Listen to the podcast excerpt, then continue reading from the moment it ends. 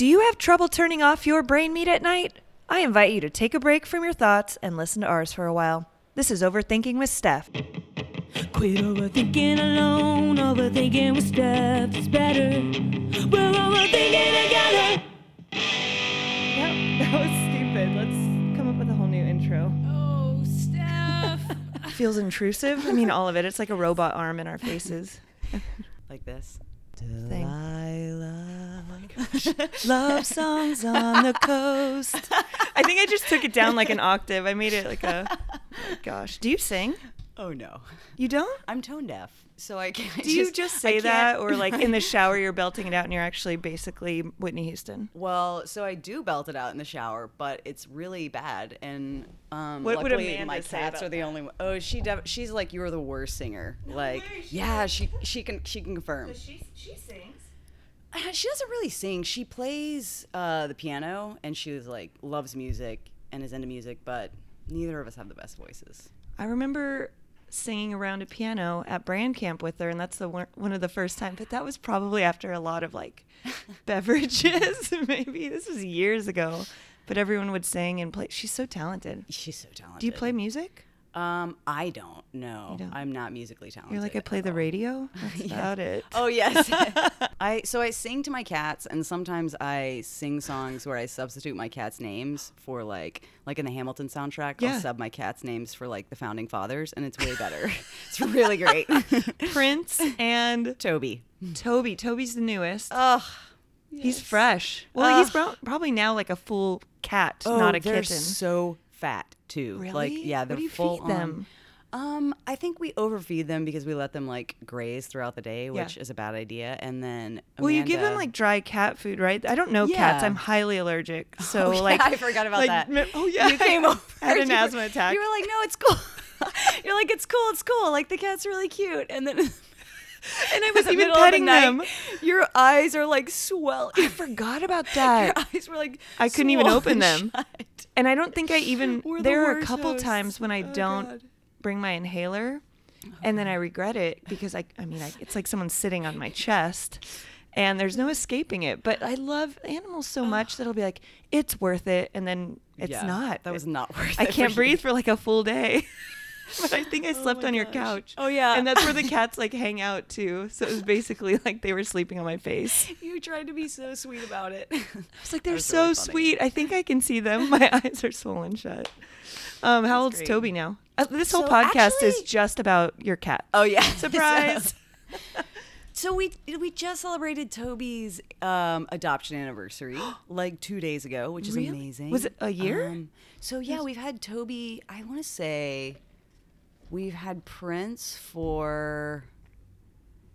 Maybe we got Prince in 2017. So we're it was coming up on before Prince passed years. away, right? Um. Oh, we wait. Prince. We still have Prince with us. No, not your Prince. Prince oh, Prince. Prince. Prince. oh my gosh. no, it was. Morbid. I'm like, so your cat's dead. You're like, wait, I didn't even know. I've only been gone for 24 hours. It was post. It was post Prince passing. Yeah, It was, okay. mu- like the artist formerly known Yes. as Prince. but I love that your go-to though is your cat and not Prince though. for sure, for sure. Isn't Amanda has a Prince tattoo, right? Yeah, she's She's a- a, real groupie. Yeah, I love the night that. um, so the day Prince died, I Amanda texted me and I was kind of like, oh wow, like that's so sad, and I didn't quite understand. I don't The think. impact it had. Yeah. Oh, yeah. So it was a it was a late night. There were I feel lots like of she tears. posted about it on Facebook for a good Yeah. month. Yeah. I don't mean to laugh, but not. Um, I didn't mean a month. I meant like maybe a week. oh, for sure, a week I at least. I remember it like affecting it her a lot. we we I- say we because I'm her partner, so like you try to go there with somebody. Mm-hmm. Oh, yeah. we were in deep mourning. Meet them where they're at. for a solid week. yeah.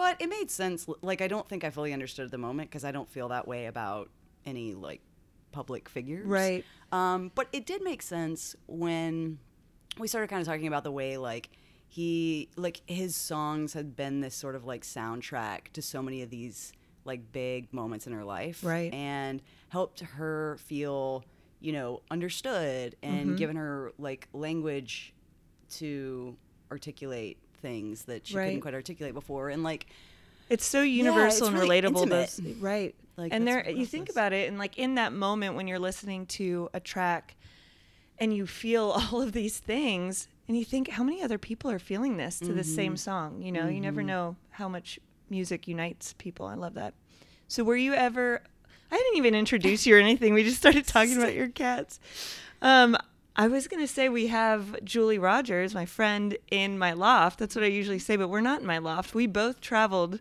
to New York City just to talk about our cats. Yes. so you live in DC, right? But you're from not Chicago. Wait, why do I always think you're from Chicago? Because I think because we met maybe when I was in Chicago. we did Um, in Wheaton, but oh yeah. it's yeah. it's crazy to say because how long did you live? in I'm mostly from Dallas. Man. That's right. Like all my mischief. Like uh, we moved to uh, we moved to. So I was born in Tomball, Texas. Okay. Which is a little outside of Houston. And then right before high school, we moved to the Dallas area. Yeah. And so I was in I was in Dallas from like age 14 to like I don't know 27 or so. That's so interesting. I've known you for years, but there it's we were just talking about how we haven't had time to just sit down and talk about life. Yeah. We've Mm-hmm. Always been at an event or your wedding. So true. Or a 50th birthday party Yes. for Wendy. Um so you didn't were you out at any point when you lived in Dallas? Oh yeah. Like you went to Sue's Okay, well, no, I was out, but not that kind of out. Um, I I came out when I was 14, um, and I wait, no, no, no, no, that was a lie. like I just made that up for this podcast. Uh, so I came out when I was 14 to a few people at my high school. I came out to my mom on Valentine's Day of my junior year in high school, okay. Oh, and Valentine that's coming up in 2 days then. we don't celebrate that anniversary because I ended up in conversion therapy like a week later. So like I definitely, you know, I sometimes get a little nervous around like conversations around like coming out and people Mm. saying like, you know, share your truth, like because I really, really wish I had waited till I was out of my parents' house Right. to come out. Yeah. And I think people intuitively know whether it's safe or not. And um, I was encouraged by really well meaning people to do that. And it was a bad idea. So, anyway, uh, I came out to my mom on Valentine's Day of my junior year in high school. And the reason I haven't spent much time in Sue Ellen's is because I spent like almost a decade uh, somewhere i like it's like kind of eight years kind of ten years because like it's like leaving a relationship right? Right. for that last few years like in and out Right. like so i don't quite know whether but about a decade um, in a ministry uh, called living hope which is in arlington texas yeah i spent like 10 years you know essentially trying to become straight and it Sounds so welcoming, living hope. I know, Too, right? Which is so misleading. i know Did you have any idea at 14 you're you're a kid, you're so little. Did you have any idea what this meant when you were going into conversion? It was it called conversion So therapy? it wasn't called conversion therapy, and I think I mean I think that term is a little bit problematic Mm. because technically it's not therapy. When you say when people say conversion therapy, like technically that is like a licensed professional therapist in an office, um, but it was the same principles that like reparative therapists would use just in a pastoral setting, right? Where it's like meeting with a minister for pastoral counseling and then like group meetings where we would share, you know, sort of like it's, it's like group therapy, right? Mm-hmm. Um, so anyway, I didn't I didn't know I didn't know what it was when I first went. I knew that essentially my mom after I came out like did lots of googling and mm-hmm. found out that there were other people like me mm. and essentially found somebody who she thought could help. And I think I think that's what's so sad about this is like parents love their kids Yeah. it's not they mean well i think she she did what she thought was best Mm-hmm. and so she takes me out of school early the next week And you keep saying she. Was your dad kind of so you hadn't come out to him yet or so my my mom told him when he got home Mm-hmm. and my dad had a much better response to me um, he was like you know i mean my mom was in full-blown meltdown Right. mode and then my dad was like, he got home, he finds out, he comes to my room and he's like, hey, you want to like run to the store with me? So I'm like, cool. And we get in the car and he was like, so mom says you're gay. and I was like, yeah. And he was like, basically, just remember that whatever happens, like your dad loves you no matter what. And it was really, really tender and Yeah. really, um, and at the same time, um, he kind of stood by silently Mm-hmm. while my mom took me and sort of, I mean, and Spearheaded whole- insisted yeah. that I go try to become straight and Right. do this, like, do these programs. Um, and so, so, th- so my dad's a complicated figure in it, right? Because Mm-hmm. it's like great that he just sort of affirmed his love, but it Right. would have been really great if he could have like helped that not happen. Yeah, it was Uh, like a an adult, Was it you like where you knew you could lean on him if you needed to, but he wasn't really vocal, or, I, or how would you kind of describe You that? know, I he, guess we, we, he never, we never really talked about it. that's how Um, my my dad was. Like yeah. I came out, and then I don't think he's ever acknowledged it or said anything since, but definitely didn't show support. It was just like, well, okay, and disappointment, Yeah. but no talk of it, and that was Mhm. over a decade ago. I was twenty four. Wow. Yeah. But I'm like, at what point do you you say something? Because I think that's part of the reason why this podcast exists. And I keep saying that is even if we're having some type of conversation, it will impact someone. Say mm-hmm. something, initiate conversations, Yeah. have open dialogue. We're all like my I'll be 37 this year. I'm an adult. You know, like I never feel like when I go home to my parents' house, and I don't anymore, but when I did, it's like I immediately morphed into this child. You know? Mm, yeah, Right? You like I immediately know. become 12. Yeah. Even though you're a grown ass woman with like, you know, and like, what Yeah. is that? Right? But uh, that therapy has definitely helped boundaries, learning about the word codependency and religious trauma and religious abuse. Yes. And I would have never had that had I not gone to therapy as an adult. But it's almost like you're starting over at a late age for me because I came out later in my 20s. But then it's like unlearning all of this stuff I was taught or how to react or who to be and realize that I can create myself now. But I'm also doing this when I'm in my 30s, right? Yeah. Yeah. It takes, I think it takes separation to be able to go back into that kind of environment if we do. Mm. Um, as our, as our whole selves, you know, as peers, like, Mm-hmm. Exactly. who, who are not, have nothing to be ashamed of. Right. And are not going to be reprimanded for the fact that we exist in the bodies we do. Exactly. The It's super like- weird thing about not talking about it too is like, this is not like, oh, you know, we're working at this company. Mm-hmm. This is like involves our love, like our relationships, who we share our lives with, right. the people we love, the people we crush on. Like this is Exactly. This touches on everything about our lives, Right. And so, and then also like we can be fired from jobs because we're gay. Like this, this is kind of a big deal. So to not talk about it, like how can you even know somebody if you're not willing to engage with this Right. fundamental part of? And I know so are? many friends who are able to go home over the holidays or or just go visit their families and just exist with them without ever having those conversations and I can't I can't do that. Personally it's triggering for me. Yeah. And my family knows in order for me to be in their lives we have to have some hard talks and Yeah. they'll never do it. They're not capable of doing it. Same, same, same. Yeah. yeah.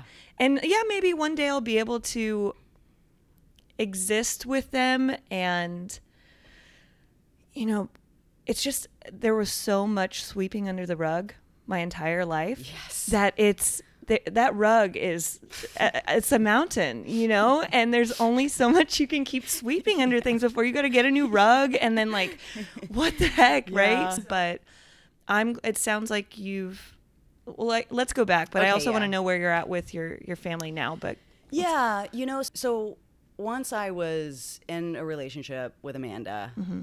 and I think before we got engaged, I told my family about her and kind of continued to like send email updates about like my gayness Mm-hmm. Right. and my relationship and things like that. And they just didn't engage really. They, it, they weren't weren't responsive. And But you continued to just give them updates, life yeah, updates. and like yeah. if you ever want to meet her, like we would love to. You know, I would love for you to meet her. Like and this was only like a four years ago then, Yeah, right? Because I met you Yep. around when you started dating Amanda. Yeah. Oh wow, that's crazy. Yeah. Um, and so, you know, by the time it was like, I quit going home for holidays. Mm-hmm. I feel like for me to come home, it would be like I'm off at college. Mm. If I come home by myself, um, Right. and don't get to like bring my wife, I'm I'm building a life. I have a family. Yeah. And if you're not able to meet her, then I don't think we can, you know, I Right. can come home. I think I don't know how your upbringing was, but I was very good at being a chameleon. I blended Mm-hmm. in with everything. I t- did what I was told, but got really good at not just people pleasing, but compartmentalizing Yeah. our lives, you know? And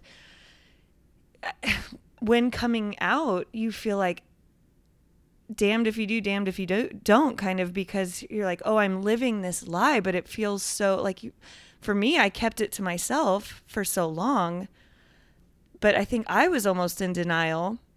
Um, but you feel like, okay, I'm doing something that everyone is considering um, it's worthy of hell, you know? But I have to keep it. I have to lie about myself and I can't be true to myself. But because there was, and then you just live in this middle ground that Yeah. just feels gross, Yeah. you know? But, um, all of that to say compartmentalizing like our lives and Yeah. and yeah sure you can go home without amanda Yeah. but what is And then we does talk about it. We can right I'm just like I'm married. exactly I have a wife. Right. Like we have a family. Yep. Two adorable cats. yes And I can't go home and like not talk about her. Yeah. Like what would we talk about? Right. um and so so I've just kind of tried to continually they're really good people and I know i met your dad Yeah. right? So, So- okay, so my dad about a month before our wedding. So this is when Amanda and I have been together for three years. Mm-hmm. yep My dad decided like I want to meet who my daughter's marrying, right? Mm-hmm. And so he got in his Honda Civic in Dallas, Texas, and drove all the way up to DC oh my gosh to spend a week with us. And it was really, it was really, really great. You know, it was Right. Mm-hmm. really, I think it was healing for him in many ways and gave, so, sort of showed him he needed to come out in different ways, right? Yeah. Like there were ways he wasn't being his, Yeah. like full self.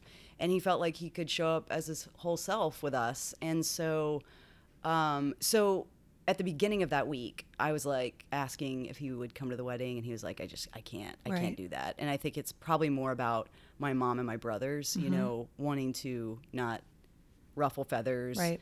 And then by the end of that week, he said he was going to come to the wedding, and so he did. And it's, um, you know, I mean, I think. I think we all kind of want to have these redemption stories and like, yay, like everything's great now. Yep. And I, I love I'm so thankful for the ways that he's moved. And I know that takes so much courage. And it's still complicated, you Yep. know? Like we we still had that whole fifteen years of Right. um yeah, where but I, I don't know. It's so it's complicated. Um but it's also it's really I think what was really moving to me was to see that, you know, at the age of 75 years old, people can change right how how hard it was and how much courage it took and I don't know it's really it's really really sweet I was talking with one of my other guests on podcast and saying how it is it is very nice to see movies and shows that kind of wrap it up in a nice bow at the end where everyone comes together and hugs. Like we all want that for our lives but that doesn't always happen. You know maybe your dad being 75 and coming around mm-hmm. you know sometimes it does happen but at what point do you kind of just put up a boundary and say you know mm-hmm. this i need to come to terms um, with the fact that maybe my mom and my dad will never come around and i have to continue my life and Yeah. live a damn good life Yeah. right without being so focused on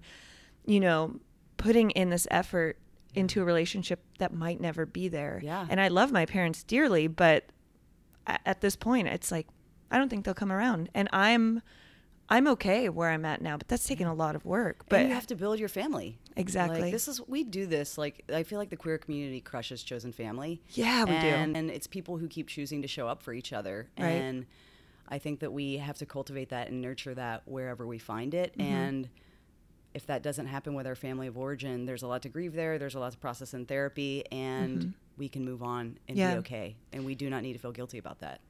So your dad came to the wedding.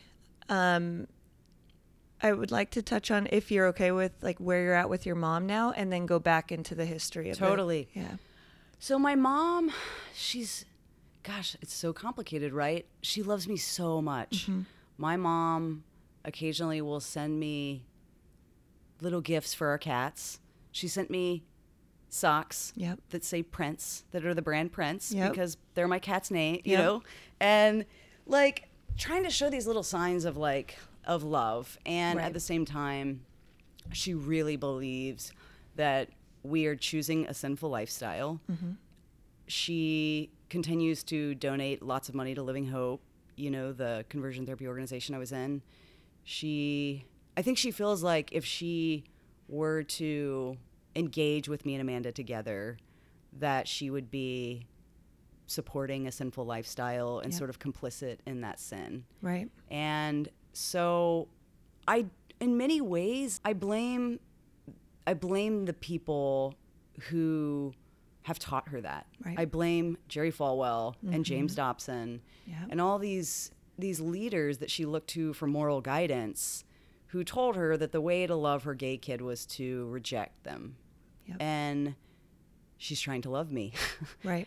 and I don't know how all of that works together in Mm-hmm. her mind, but it's hard and sad. It's a process that, I mean, I can't. I'm, I can't imagine because I know that I have personally never been through conversion therapy because I did come out right as I was kind of exiting living with my parents and um moved shortly after that and got away from everything but when you come out at such a young age and you're kind of in the thick of it and you have no no choice but to do what your parents tell you to do. And I don't know what kind of I mean you're 14 what kind of what was your state of mind at that point? Were you like i want to change you know or any i'll do anything to like what were your thoughts? So I was 16 when I came out to my mom, Okay. which is when she took me, and basically, so my very initial response was like, like screw that. I Yeah. am absolutely not doing that. There's I'm I'm gay. Yeah. This is perfectly fine. yep The problem is with you all. Right. The So problem you is not were in, in- here. okay. Yeah, I was just like, this is like I just knew. Yeah. Like I knew deep in my heart, I loved Jesus. Mm-hmm. I knew God loved me, yep and I thought they needed to figure out. You know, they needed to figure their stuff out. And um, so she took me to meet with Ricky Chelette, who's the executive director of Living Hope. And I was, you know, he kind of goes through his whole theory about how we end up with same sex attractions. And it's, yeah, it's sort of typical reparative therapy talking points. And when he got to the end of it and he was like, What do you think? I was like, I think this is horseshit. Like, I'm fine. Like, Yeah. I really, like, I think this is really bad Right. and not true. And I'm not, I'm not here for it. Mm-hmm. Right. And then the next week, I was back, you mm. know? And I think, I think looking back, like, for those first several months when I didn't, I didn't want to go, I was 16 years old, and my options were to drive to Oaklawn and show up at an LGBT resource center with mm-hmm. my backpack yep. and leave the only life I had ever known, exactly. or try to become straight. Mm-hmm. Those were my two options. Yeah. And like, I did not have the courage to leave. I couldn't have done it. And so I I started meeting with Ricky and honestly, I really liked him. Mm-hmm. I really liked that I felt like he saw me. I feel like he's a pastor, right? Like I feel like he he was nurturing in many ways and it was nice to have somebody to talk to about my feelings and Right. somebody who was interested in what was going on and I could talk about crushes. You Yep. know, I was finally getting to share about my my gayness. Mm-hmm. And so after the first few months of sort of rebellion around it, I went to my first Exodus conference that summer. So I'd been meeting with Ricky for about five months, six months. Go to Exodus conference. So you're like 17? 17, yeah. Okay. And um, at that Exodus conference, I met other people from the Living Hope message boards, Mm-hmm. and they were like really, really cool. Can you just explain what, for people who don't know what Exodus International is? oh, Just really quick. So Exodus International was the largest organization in the world that promoted uh, freedom from homosexuality through Jesus Christ, Mm-hmm. and they were essentially a umbrella ministry that had like a hundred over like somewhere around 150 local organizations all over the world on the ground like living hope so there was like a relationship between the two. Right. um, and so but they did these big conferences every year.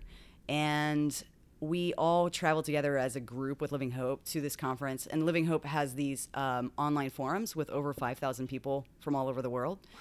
and so i had been interacting with some of them online.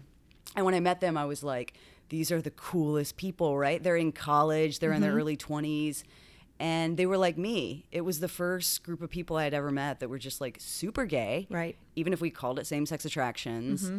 and loved Jesus and wanted to be good. Mm-hmm. You know, like we were so earnest. And so when I met those people, I felt this sense of belonging. And it was at that conference that I decided, like, I want to do this. Yep. Like, I want to give my heart to Jesus, mm-hmm. which, like, in that setting meant do the whole process, right?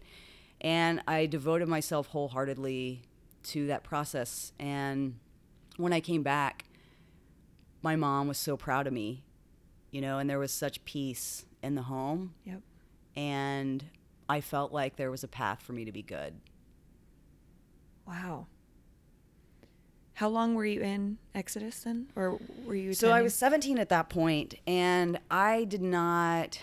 Um, so unfortunately, what happened was um, a few months after the Exodus conference, Ricky asked me to give my testimony Mm-hmm. at their donor banquet. So I was a senior in high school at that point. Uh, I did not have an ex-gay testimony. Yeah. I was like, I don't know what that is. And Right. he was like, I'll help you write it. so we write together this story uh, that basically like sort of illustrated their talking points, right? And I believed it, Mm-hmm. right? Like if somebody narrates your life story to you, there's a way in which that makes sense. You Yep. makes it makes sense of your life, and you can do so many things with the same set of facts Yeah. about about your life. And so um, I bought it, and I was like, yeah, I think this is what's going on. I think I had these faulty relationships with my mom and dad, and so Mm-hmm. what I need to do is like embrace my femininity, and as I do that. I'll begin to be drawn toward the mystery of men, you know, and like I was all Mm. In. So I start sharing my testimony. It was super well received. And so Ricky starts like taking me with him everywhere he goes to speak. Yeah. Like I would give my testimony and then he would do his little talk and we Right. made this like, you know, uh, Because you were like the success story, right? Totally. And I think, you know, I never I never said that I was like healed, Mm-hmm. but I was a success in the fact that like I was so devoted and I was saying no. The, the way I would have worded it is I'm saying no to my flesh. I'm Mm-hmm. Saying no to my, you know, my sexuality and I'm saying yes to Jesus. And that was a really compelling message for people. That was like a successful testimony. I didn't know at that point that you can't like suppress one part of yourself Right. without suppressing lots of other things and it leads to a fragmented self that Yeah. eventually implodes. But Wow. at that time that's that's what I was doing and it it provided a sense of identity and community for me Mm-hmm. that um, it wasn't until later that I started realizing how damaging it was. Like Mm. I was I was engaged in self harm too, right? Like so but I thought, oh, I'm engaged in self harm because like I I recently gave into my flesh and masturbated. Exactly. You know what I mean? It's like no, Yeah. like I'm burning my body because of this super toxic teaching that makes me hate myself. Right.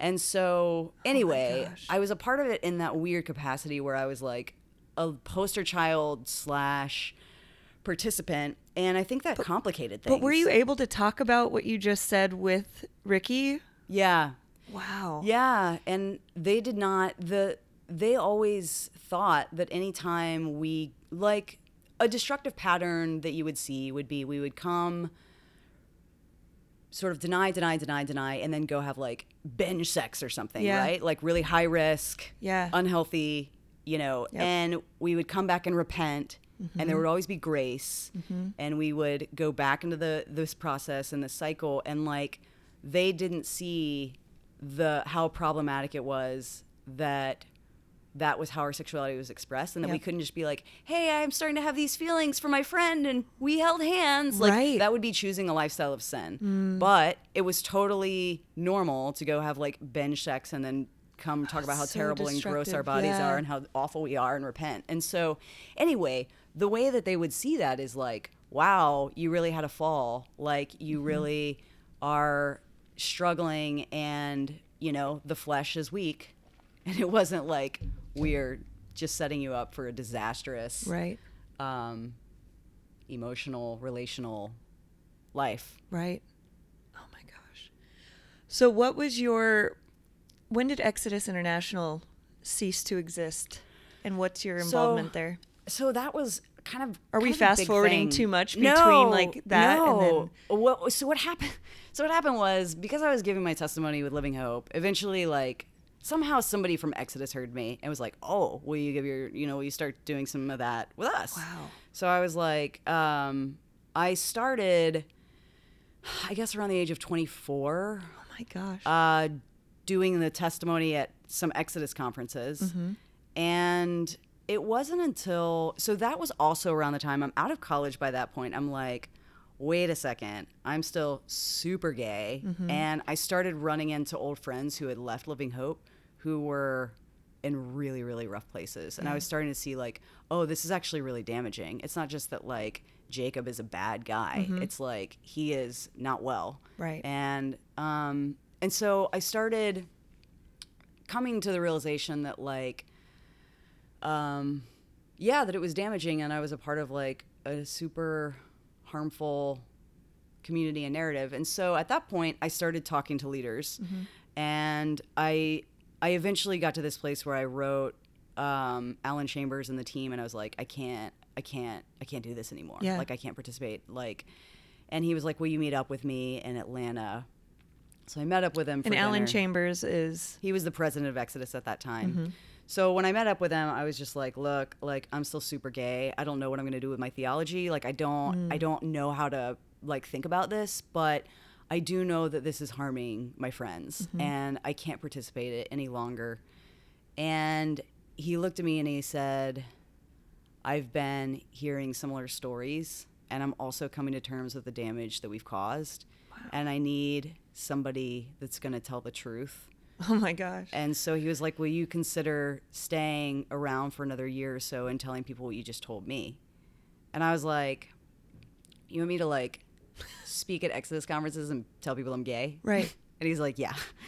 And so I didn't want to do that because I just want to be done with it and like mm-hmm. figure my life out. But I was also like, I felt like I had some sort of responsibility to try to change the system from within and to try to like reach parents, you know, who were still trying to figure out what to do with their kids Yep. and stuff like that. So, so I started doing that, and um, after I wrote, I wrote a blog post for them where I was basically kind of like saying these things, and this guy named Michael Bussee reached out to me, and he he was actually the original founder of Exodus, and he was like, "Hey, that was incredible. I'm very shocked to hear somebody from Exodus say they haven't changed Yeah. and that they like mourn the damage they've caused. And he said, You said in your blog post that you hope to hear stories and meet people, meet survivors, Yeah. you know? And he was like, I run a Facebook group with a lot of uh, ex gay survivors and they would like to engage with you if you're if you're willing.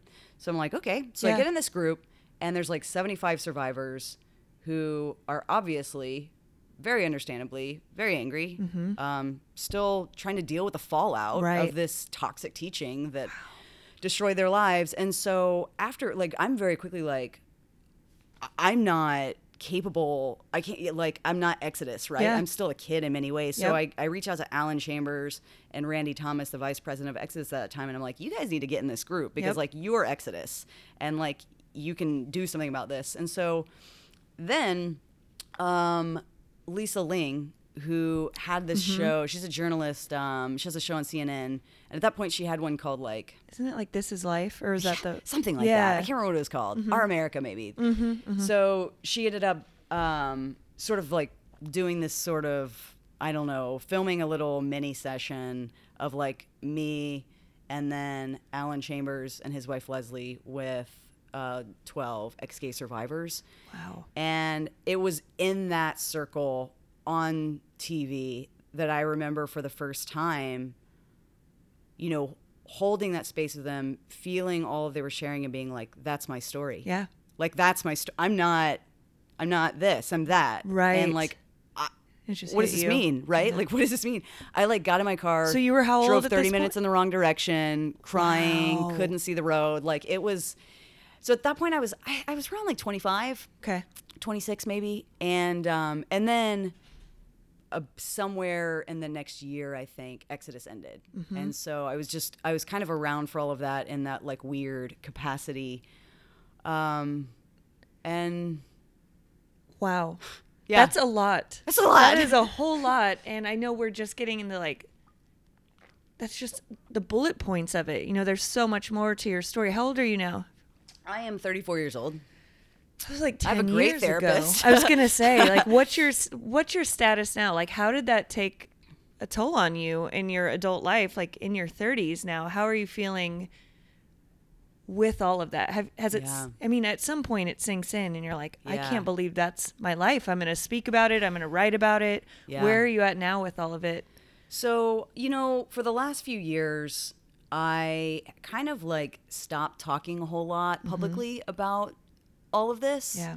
Because I was like, I need some space to be in a process and I need to see where it goes without that pressure of having to be somewhere. Right. And so I gave myself that space and I during that time wrote a book which will be out someday and um, it was through writing that book that I like really went back and was like dwelling in that place and um I was a bit of a wreck like I was an actual wreck for a long time Yeah. um and I think And that's some sometimes we don't talk about that publicly Yeah. because you feel I mean myself I guess I can only speak for myself but you don't want people to see that those parts of you you Yeah. know because I, I- I've always been like, let me tell the story, the happy ending of it. But I'm Yeah. like, these are the parts that, you know, the lows of the lows that I'm like, that's relatable because a lot of us go through that, but we're not having those conversations. We want people to see the light at the end of the tunnel. yeah Sometimes when you're when you're in the thick of it, there's not a light at the end of the tunnel that you can see. You know, And to be honest, I still, I'm still like, still really sad. Yeah. Right? Like, there's still the first three decades of my life almost were kind of a mind fuck. Right. I don't know. Yeah. Like, what was all of that? Like, Yep. all of my like formative fundamental developmental years Mm-hmm. were in this system that shaped not just like oh i used to believe this about the book of romans and now i believe this it like shaped what i understood like how i understood what it meant to be a human in the world Yes. and relate to other people and um, so i'm still i think working through the fallout of that i um, i'm i'm happy in many ways Right. um, because i get to be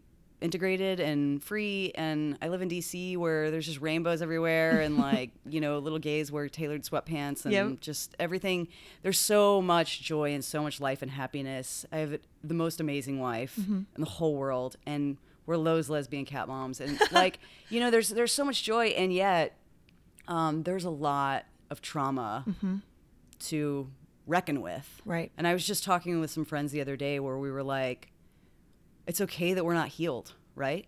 It's okay that we don't have a big redemption story around all of it right now, Mm-hmm. that we're still just reckoning, yeah, right? Like, Yeah. that's enough. right. That's enough.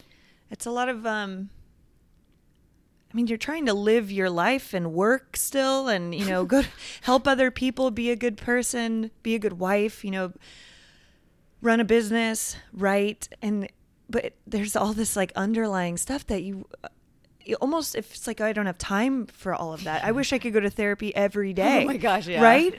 And I just feel like I'm so busy. Yeah. But this is like the foundation of me, of who I am. And yeah, I've made it through and I've come out on top, but oh my gosh, 2018, which was fresh. It was like a year and a half ago, mm-hmm. was one of the lowest points in my life. Yeah. And it's that balance, especially when you have a following and people can see, you know, your work, your voice, insight into your life. Um, there was a quote that I've said on this podcast before. I think it was Brene Brown, but speaking from a scar instead of an open wound Yeah. which I learned very quickly as I was sharing in 2018, like what I was going through in that moment. Mm. And I'm like, is this going to come back? Like, what's the boundary? What's the, Yeah. you know, like, how, is this Yeah. an overshare? Yeah. Are people there relating with me? Sure. Yeah. But what's the right time to share? And I feel like now it is. Like, Yeah. now I can engage in these conversations and feel like I've made progress enough Yeah. where 2018 i wasn't in a place to be sharing because i it just was bad. It was really low. It was really sad. A lot had happened a lot of loss and grief and going through it by myself. Even though people would look at it at me and say steph has so many friends steph's around people no i isolated myself. I was a professional isolator you mm-hmm. know? And when mm-hmm. you're running a business you can't just put that on hold. So then it's like self-medicating while you're trying to you know, just run your life. Yeah. And I think that now it is important for me to initiate these conversations, but also to remind people that there are still days, weeks where I'm not okay. Yeah. You know? Yeah. And do we ever get fully like repaired? I don't know. But Yeah. the, the, the it's waking up in the morning and saying, I wake up with myself and only myself every single day. I have to live with myself and be happy and just trying to to um, live a good and happy life and and be proud of myself. I think Yeah. that's where it was my everything was skewed a little bit was like giving God all of the credit for everything that I was instead of, you know, being proud of accomplishments. And I talked about that with another guest. And I don't know. I think that we're all in repair. And as long Mm-hmm. as we keep talking about it, mm-hmm. uh, we'll get there. Yeah. You know? I can say like I'm able to show up as myself in a way that I just never could before. There was so much mm-hmm. detachment Yep. and so much compart- compartmentalization. And so I think like, you know, and I, the idea of like a healing or redemptive story meaning like feeling good all the time. Mm-hmm. I do feel good a lot of the time Right. and sometimes I don't, just like we are saying. And yet I'm healthier. Yeah. I'm able to to be present with people. I'm able to be honest with people. Um, I'm integrated, Mm-hmm. you know, and so I think it's it's not it's not like all or nothing, Yeah, right? yeah. Um, it's not like I guess there's not going to be a fairy tale ending. Mm-hmm. It's just going to be um, life is more beautiful and it's also sad Right. sometimes and because we're human. Yeah. we're human. That's what we are. Like, I don't know, just embracing that. That that was hard for me. That I'm not perfect, and I don't have to be perfect because Yeah. that's not real life. Yeah. you know, and for people to expect that from anyone Mm-hmm. is setting us all up for failure. And I'm just. I'm thankful for you for so many reasons. I mean, you're an incredible friend, but just what you've done for our community, um, it's unparalleled. It is. So I just I remember getting an Exodus International pamphlet from my parents when I came out and thinking, "Oh my gosh, what is this thing? Like, ew." And to know that I'm sitting here and friends with someone who helped dismantle that is is massive. Um, but I guess let's end with what I ask everyone is what keeps you up at night? What is hmm. something that constantly plays in your brain that just hasn't seemed to go away, hmm. you know?